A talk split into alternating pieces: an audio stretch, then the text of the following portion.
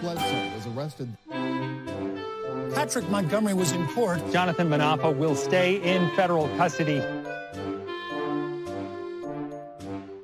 No, I don't take responsibility at all. everyone, welcome to the show. So, 54 year old Florida woman Traci Isaacs was a member of the Oath Keepers when she went to DC with her nephew. Isaacs communicated with the Oath Keepers in an encrypted group on Signal. This was b- both before and after the Capitol attack. And on the morning of January 6, she sent a text saying, quote, "We are going to check in with the Oath Keepers at the Capitol building." Well, while on the outside of the east front of the Capitol, Isaacs posted a video of herself and she captioned it, quote, storming the Capitol.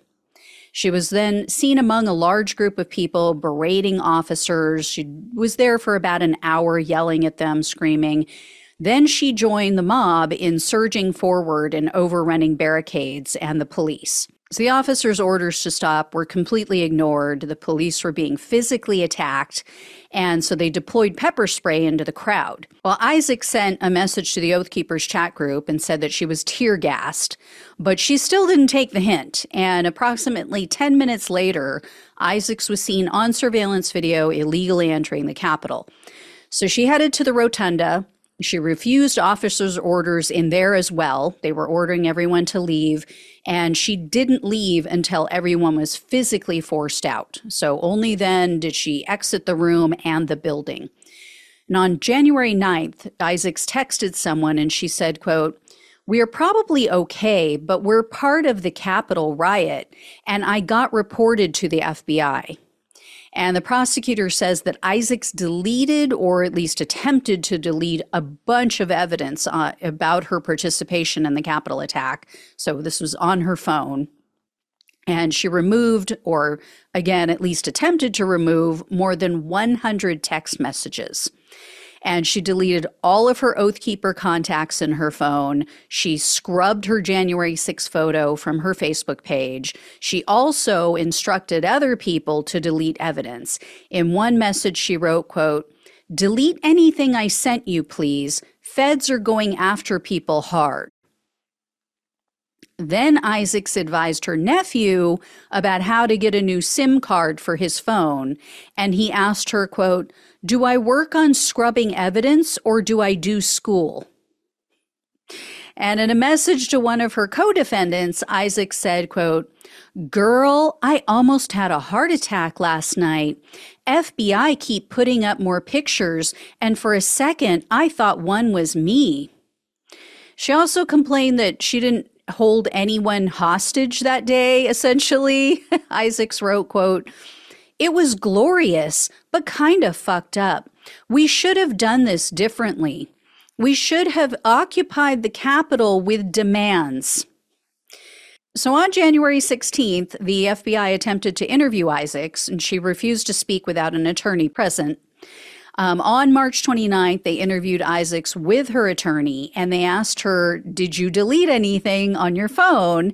And Isaac said, quote, yeah, but before you contacted me, I didn't touch anything after you contacted me.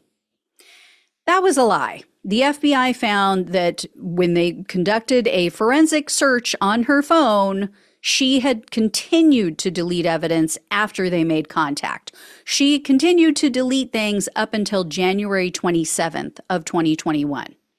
And as usual, Isaacs wasn't exactly honest about the violence that she witnessed.